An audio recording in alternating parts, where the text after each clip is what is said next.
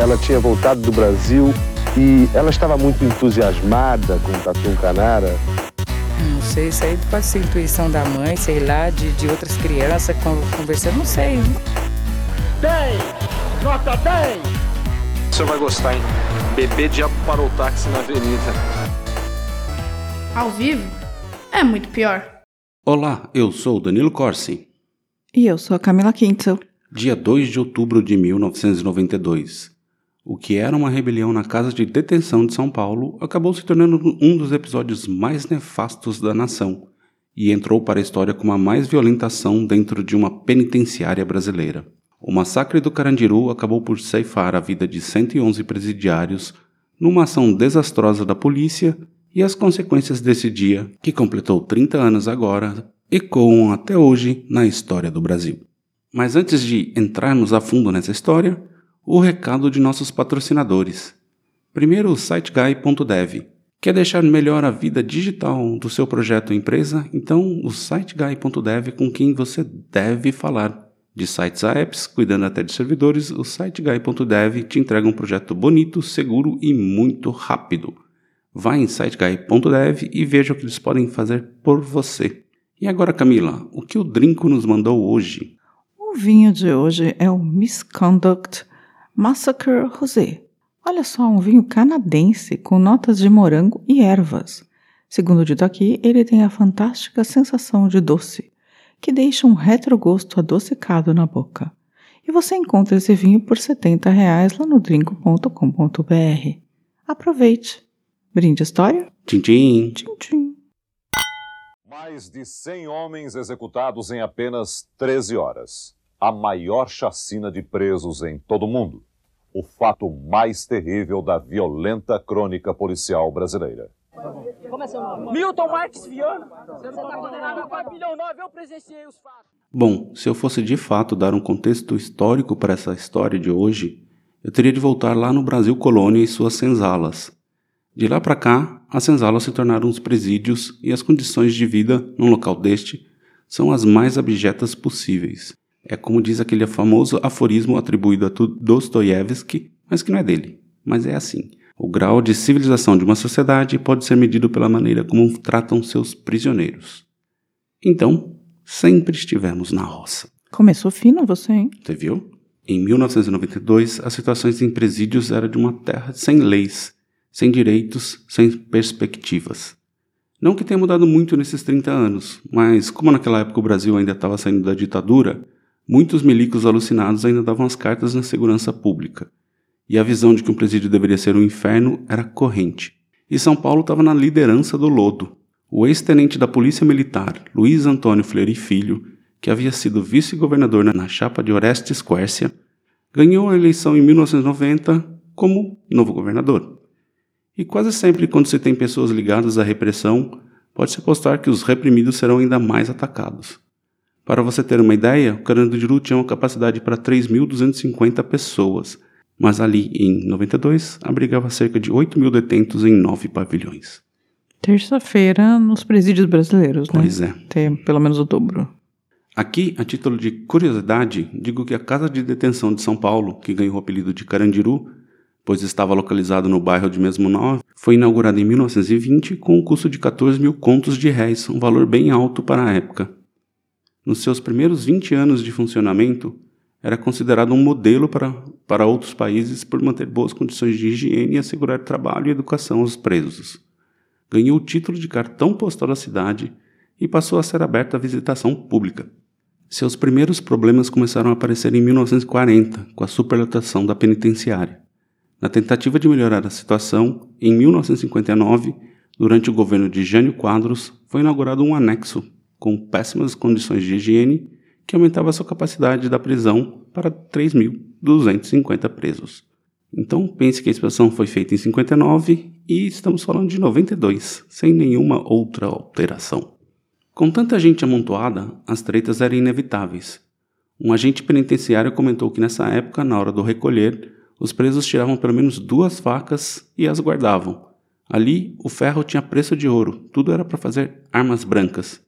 E não pense que eram canivetinhos, não. Eram coisas do tipo machete mesmo. Você tem um machete, Camila? Não, não, nunca tive. Olha só. Para deixar as coisas ainda mais complicadas, dentro da prisão também haviam facções e elas se detestavam. Então, esse mesmo agente penitenciário comentou que as segundas-feiras era sempre o dia de recolher cadáver, pois aos domingos, depois das visitas, as dívidas e rixas eram resolvidas. Que beleza. E o pavilhão 9 do Carandiru era um dos mais violentos do presídio. Isso porque era ali que ficavam amontoados os réus primários, basicamente os virgão de prisão. E como boa parte não entendia muito bem onde tinham acabado, sempre se metiam em dívidas de drogas, cigarros, apostas e o que for. Então, quase sempre eram abatidos. Fora o fato de que, justamente por serem primários, também tentavam se reafirmar lá dentro, partindo para cima dos mais frágeis ou era um clima de barbárie patrocinada pelo Estado. E nesse clima, o lugar era um barril de pólvora. No dia 2 de outubro, uma sexta-feira, os presos desceram de suas celas para ficarem no pátio. E entre as recreações estava o jogo de futebol. Então, uma partida que deveria ser normal foi mais tensa do que o normal. Quando o jogo acabou, surgiu a história de uma briga entre dois detentos, o Barba e o Coelho. Um acaba esfaqueando o outro. Os agentes penitenciários agem e retiram um coelho e uma maca, fato que gerou revolta nos brothers de Barba, que foi largado sangrando. E aí o pau começou a quebrar. Os dois esfaquearam, então os dois tinham facas. Uhum. Tá. Todo mundo tinha faca lá. A situação escalou rapidamente, levando a um motim e finalmente a rebelião. O pavilhão 9 estava rebelado. Os agentes penitenciários então acionaram o diretor do presídio, José Ismael Pedrosa, que foi repassando informações para as instâncias superiores. E aqui só um rápido adendo, esse José Ismael vai ser personagem muito importante numa outra história que vou contar no futuro, muito em breve, como continuação da Casa do Massacre do Carandiru. Nossa, tá dando spoiler. Spoilers. e Guardem Teaser. esse nome. Guardem esse nome. O secretário de Segurança Pública de São Paulo, Pedro Franco de Campos, acionou o governador Fleury, que basicamente falou que toma, essa pica é sua, Falou com essa vozinha. com essa vozinha. Tá. Mas enquanto os chefões ali debatiam o que deveria ser feito, os presos decidiram por terminar a rebelião num acordo com o diretor do Carandiru. Mas foi tarde demais. O secretário de Segurança já havia autorizado a entrada da tropa de choque da rota. 341 policiais invadiram o pavilhão 9. Mas antes deles invadirem, eles tiveram o requinte de apagar todas as luzes do presídio para fazer o massacre. Os policiais invadiram atirando com munição de verdade. Os presos, quase todos já recolhidos em suas celas, recebiam de 10 a 15 tiros cada um, mas a maior parte deles foram executados com tiro na nuca. Os corredores do pavilhão 9 foram inundados com sangue. Não estou mentindo, basta procurar fotos que você encontra facinho, assim, rio de sangue. Os presos que tentavam esconder-se em suas celas eram executados mesmo que se despissem completamente para provar que não estavam armados, e mesmo assim eram assassinados. Barbárie. Em aproximadamente 20 minutos, a situação foi dominada e os sobreviventes foram obrigados a se deitar nus sobre o chão do pátio, onde ficaram por várias horas. Os primeiros carcereiros que entraram no presídio após a ação policial encontraram um cenário de horror. Presos feridos gritavam por socorro, corpos mutilados empilhados, havia fogo nas celas e nos corredores. Os pisos da galeria estavam inundados de, pela água de canos furados ou pelo sangue dos presidiários. E só lembrando que nenhum policial foi morto na ação. A polícia e o governador comemoraram muito. Segundo eles, a rebelião havia sido contida com apenas oito mortes, fato que foi divulgado por toda a imprensa. Como assim, gente? Meteram oito. Porque sempre, sempre tem um mais. No dia 3 havia eleições municipais marcadas. O governo segurou a informação o máximo que pôde. Pouco antes do fechamento das urnas, o secretário de Segurança revelou que, na verdade, foram 111 presos que haviam sido mortos e o governo de São Paulo foi acusado de esconder a dimensão da tragédia para não prejudicar o candidato do PMDB, o partido do Fleury. Começa a guerra de narrativas. A versão oficial dada pela polícia relata que a situação estava fora de controle do pavilhão 9 e o diretor da casa de detenção, José Ismael Pedrosa, acionou a polícia militar, que chegou com um efetivo de 300 homens. Depois de tentativas frustradas de negociação entre o diretor e os presos para finaliz finalizarem a rebelião, o coronel Ubiratã, que era o comandante da ação, teria decidido invadir o local com um número menor de 86 policiais. Segundo a polícia, a situação fugiu totalmente de controle, necessitando da intervenção do restante dos PMs, que teriam sido recebidos com objetos cortantes e tiros.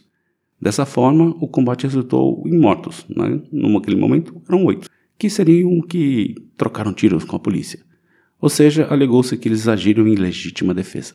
Já a história contada pelos presos sobreviventes e por grupos dos direitos humanos difere das informações oficiais. Segundo eles, o número de mortes seria de mais de 200 pessoas, que foram assassinadas por mais de 300 policiais. Eles alegaram que após a conversa com o diretor do Crandiru, os presos decidiram por fim à rebelião e muitos tinham entregado suas armas permanecendo dentro de suas celas. Mesmo sem apresentarem reações violentas, a PM teria matado todos os presos. E você acredita nesses grupos de direitos humanos Você vê? agora? Olha só. Na visão dos bandidos. Que absurdo isso, né? Você, você acredita em versão de bandido, agora você não acredita Tá na, na Na gloriosa glo- PM. gloriosa PM paulistana. Pois é. Entendi. O perito criminal Oswaldo Negrini, que esteve no local da chacina, em depoimento afirmou que não houve confronto entre policiais e detentos, porque os presos do pavilhão 9 não tiveram a possibilidade de reagir.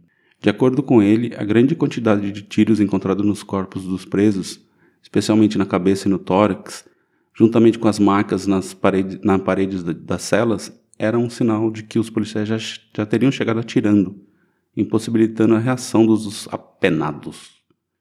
Além disso, apenas 26 dos 111 mortos contabilizados pela perícia se encontravam fora das celas. Esse Oswaldo Negrini, obviamente, deve ser parente da Alessandra Negrini. Petista. Ele tá na Lei Rouanet, na Lei Rouanet, e é petista, claro. Organizações de direitos humanos afirmaram que essas características analisadas pela perícia são típicas de extermínio e mostram que os policiais não estavam atirando para se defender ou controlar a rebelião, mas com um objetivo único de assassinar os detentos. Não tenho a menor dúvida disso. O Negrini ainda afirma que houve tentativas de prejudicar seu trabalho, pois no dia do massacre a luz do local foi cortada, dificultando o andamento da operação. Nas outras duas ocasiões em que ele retornou ao local, tudo estava limpo, não deixando possíveis pistas dos, dos acontecimentos. Além disso, conta-se que os presos foram obrigados pelos policiais a carregarem os corpos dos mortos e empilharem em outro andar, atrapalhando, atrapalhando assim o trabalho da perícia para, por alterar a cena do crime. É claro que eles iam fazer isso, né? Tipo, É, muito os óbvio. caras né? mataram 111 pessoas que não reagiram e eles iam deixar lá tudo pra perícia. Nunca. Em 8 de março de 93, o Ministério Público acusou 120 policiais militares de homicídio, tentativa de assassinato e lesão corporal de 111 detentos. Em março de 98, 85 policiais se tornaram réus no processo, dentre eles o coronel Ubiratã, que, em 2001, foi condenado a 623 anos de prisão por 102 mortes. No entanto, em 2006, a sua defesa recorre ao Tribunal de Justiça de São Paulo, que o absolve. Pelo amor, gente. Tipo, estava Mas cumprindo o seu ele papel. foi condenado por 102 mortes, mas não diretamente ligado, né? Não, ele teria Tá. sido o cara que ordenou, né? Tá. O mandante. Entendi. Ele acabou sendo, né, assim, ele acabou sendo absolvido, mas anos depois, um grupo que surgiu dentro, motivado por essa rebelião, acabou por matá-lo em São Paulo. O Oh, yeah. PCC esteve lá. Em abril de 2013, 23 policiais militares foram condenados a 156 anos de prisão cada um pela morte de 13 apenados. E em agosto do mesmo ano, 25 policiais militares da Rota foram condenados a 624 anos de prisão cada um pela morte de 52 detentos. Porém, em setembro de 2016, a quarta Câmara do TJ de São Paulo anulou as condenações dos policiais, alegando que não foi possível indivi- individualizar a conduta de cada um dos condenados. Em 2018, o Supremo Tribunal de Justiça, né, o STJ, invalida a decisão do TJ São Paulo e determina que os desembargadores refaçam o julgamento de 2016. E é mais ou menos nesse pé que a história está, Camila, assim, dos- da- das prisões. O que você acha?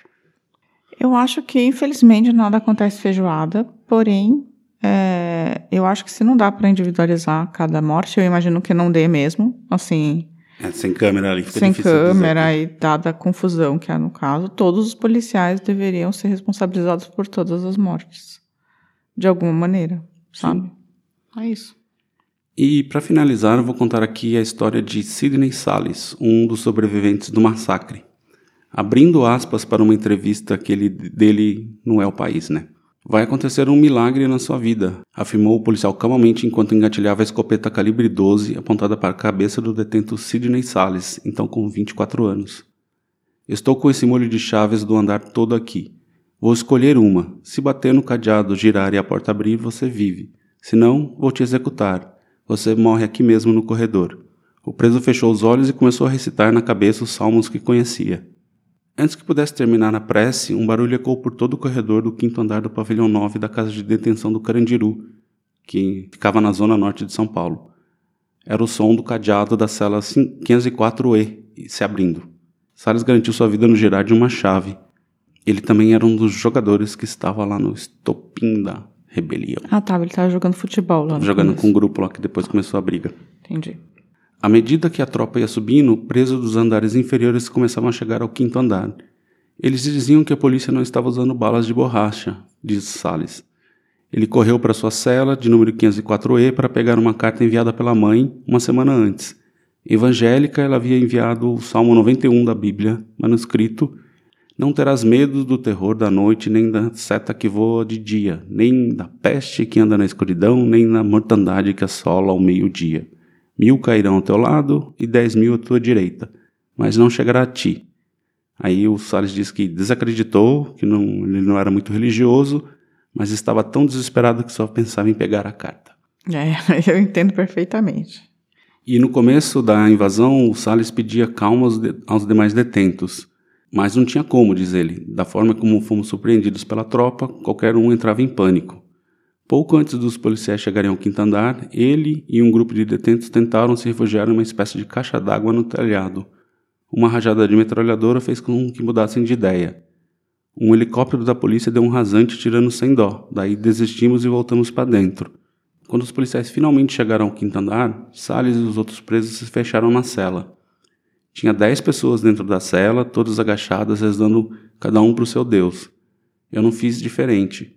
Me ajoelhei e, e comecei a orar o Salmo 91, lembra? Um policial disparou algumas balas pela portinhola da abertura da porta. Uma delas ricocheteou na parede e terminou na nuca de um dos presos. Estevão morreu do meu lado sem dar um grito, foi morte instantânea. E começou a se formar uma poça de sangue, e aí veio o pânico, disse Salles. O policial autor dos disparos perguntou quantos detentos estavam no local. Assustados, os presos se calaram. Ele disse que ia atirar de novo se ninguém respondesse, e foi aí que eu falei que éramos dez lá dentro. Quando saiu, ele se deparou com uma cena horrenda: dezenas de corpos estirados no chão, alguns ainda vivos, gritando e gemendo. Ao se aproximar das escadas, os policiais haviam se posicionado dos dois lados do corredor e agrediam os detentos com cacetetes e coronhadas. O famoso corredor polonês. Sim. Após o massacre, coube alguns detentos a carregar os corpos das celas e dos corredores até o pátio, onde seriam retirados em carros do Instituto Médico Legal. Um preso pegava os braços, o outro as pernas. Carreguei uns 25 corpos. Descíamos eles dos andares e amontoávamos no pátio, disse Salles. Alguns ainda estavam vivos ao serem levados. A gente tentava ignorar esses gritos dos que ainda viviam. Colocávamos presos mortos em cima deles para ver se paravam de gemer. Que coisa horrível. Salles ainda estava ajudando a carregar cadáveres e presos vivos quando percebeu, no fundo de uma cela, o corpo baleado de um outro detento que estava desempenhando a mesma função. Aí eu pensei: pronto, estão fazendo queima de arquivo. Ele correu para as escadas e subiu até o quarto andar. Aí eu vi aquela poça de sangue no corredor, escorrendo pelos degraus e fiquei com medo de colocar o pé, ele disse. O HIV era comum dentro do presídio, e os litros de sangue derramado pela chacina ajudaram a disseminar ainda mais a doença. Aí eu desviei do quarto andar e subi para o quinto. Quando cheguei lá, me deparei com três policiais, disse. Foi nesse momento que sua vida foi decidida no girar de uma chave, sob a mina de uma escopeta.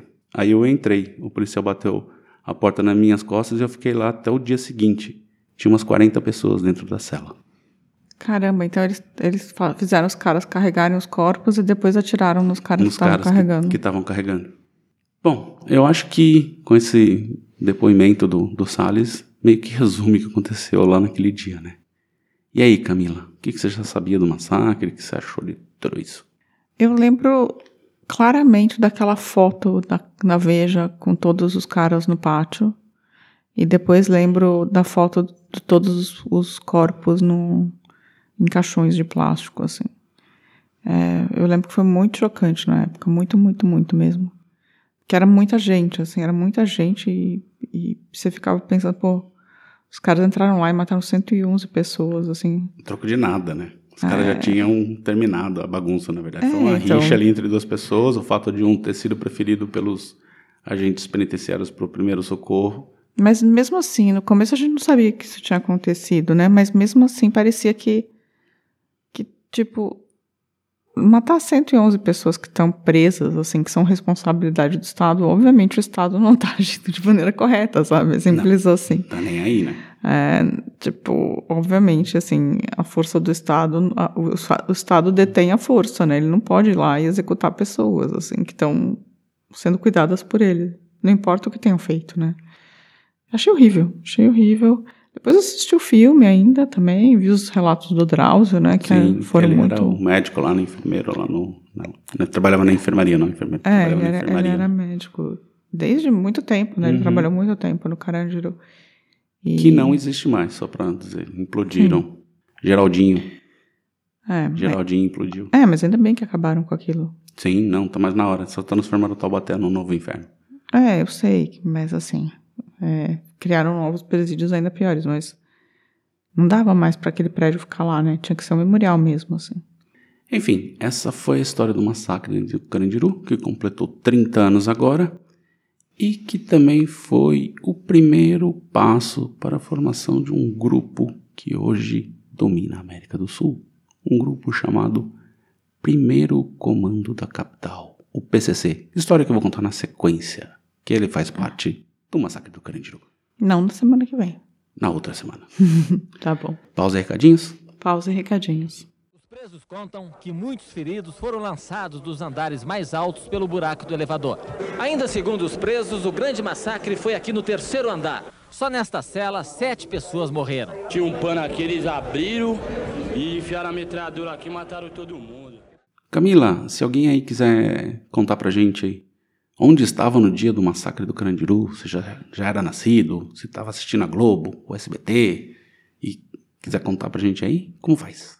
Escreve um e-mail para contato@muitopior.com.br ou então deixa um recado no YouTube, no lugar do próprio episódio, manda um ADM no Instagram, no Twitter ou no Facebook. Muito bem. E agora sim, os recadinhos. O primeiro que a gente vai que eu vou falar aqui é da Arkstein Leitão, que no Mães de Acari, ela falou que a história é um horror, que ela também sabia por alto do caso e que nunca tinha ouvido falar do Sítio dos Leões.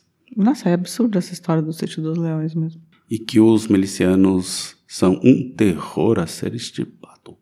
É, depende de quem você acha isso. Lenara, você acha. Tem Tem, gente que gente, que gosta, né? gosta. Tem gente que fica condecorando aí. Ali ela também aproveitou no Hebe Camargo, falou que, que ela nunca deu uma curtida na que ela não curtia muito não e tal, mas foi bom ouvir o que a gente contou. É, e ela reconhece o carisma da Hebe. É, ela tinha um valor, assim, como profissional da TV brasileira. Eu acho importante. Mas ela era um pouco controversa mesmo, não era unanimidade, unanimidade. Já na história dos irmãos Naves, a Dani Bennett disse: Essa história é foda. Eu acho que foi ela que pediu essa história, na verdade, muito, Será? muito tempo atrás. Aliás, eu também devo dizer que o episódio da Abby, quem pediu foi o Giancarlo. Giancarlo. Giancarlo, e eu não tinha falado até hoje, mas foi ele. E ali, voltando para as mães de Jacari, a Andrea Cubas falou que surreal o policial com leão e jacaré na casa. Ela sempre imaginou que as mães de Jacari faziam parte de um grupo de crianças desaparecidas nos anos 90, mas não imaginava que o desapare- desaparecimento e morte delas era tão, tão brutal. Eu também não tinha ideia muito das mães de Jacari o que era. Eu achava que era um massacre, assim, mas tipo uma chacina de 4, 5 adolescentes. Eu não tinha muita noção antes de você contar. O Paulo Alves aproveitou para pedir o Plínio de Oliveira Ah, para nosso Canalhas BR. E aí, no episódio da Miriam Brandão, a gente começa bem, termina mal. hum. Com a Michele Malabi. Ela falou, começa dizendo que acompanhou o caso desde o início, porque ela é amiga da Jocélia, a mãe da Miriam. Ok. E aí ela começa, poxa, um caso tão triste, vocês rindo, fazendo merchandising. Não, a gente não faz merchandising durante o caso, a gente sempre Não, faz. a gente sempre tem nossos patrocinadores, senão esse É, programa mas não ela, existiria. Ela não deve ser uma pessoa que ouve sempre. E aí ela fez uma correção que eu acredito, mas nas informações que eu pesquisei, eu não tive, não tive acesso a essa informação, ela disse que o cativeiro não era em contagem, e sim, e sim na casa dos irmãos, no mesmo bairro Santa Cruz, a poucos quilômetros da casa de Miriam. Mas todas as informações que eu li a respeito, inclusive matérias de jornal e depoimento da própria Jocélia, nunca isso foi citado. Ok. E ela termina dizendo que, nossa, horrível. Nossa, horrível somos nós? Ah, horrível episódio. Ah. Provavelmente. Mas ridículos. Ridículos. É, ridículos, ridículos, como sempre. Ali no Acidentes de Trens de Itaquera, que tá tendo bastante comentários ali no YouTube. É, então, as pessoas estão voltando a esse episódio. O Carlos Berla Bernardo fala.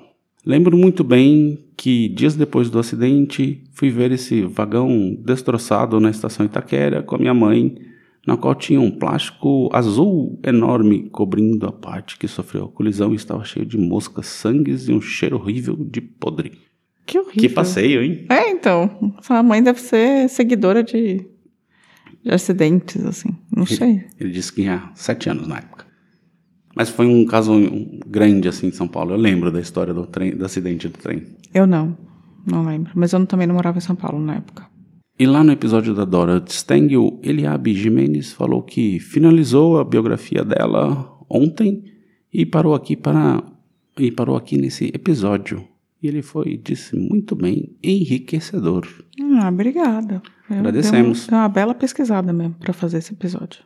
E para finalizar, lá no Twitter, o Ser Sergei, o Sergei, não sei. Sergei, né? Sergei Castro diz que ele faz um pedido inusitado, ele quer saber da história de algumas músicas folclóricas. Ele tem a curiosidade sobre a Big, a Big depois do parabéns. Não é pique? Para mim pique? sempre foi pique. Big. Nunca foi Big, é pique? É, pique, é pique. É pique. E aí ele pediu pra gente fazer um episódio sobre esse tipo de curiosidades da música brasileira, assim, folclóricas. A gente teria que pegar mais de uma, né? Porque senão não dá um episódio, mas pode ser. É, um tema bem interessante. Tá na pauta. Roda cutia. Pacatatu. Roda cutia de noite e de dia. Escravos de Jó. Ah, essa tem uma história, né? Tem. Então é isso. Aí, há mais alguma coisa para acrescentar, Camila? Não, só isso. Então, semana que vem estaremos de volta. Um beijo, gente. Tchau, tchau. Tchau. Ao vivo é muito pior. Esse episódio é um oferecimento de trinco.com.br e siteguy.dev.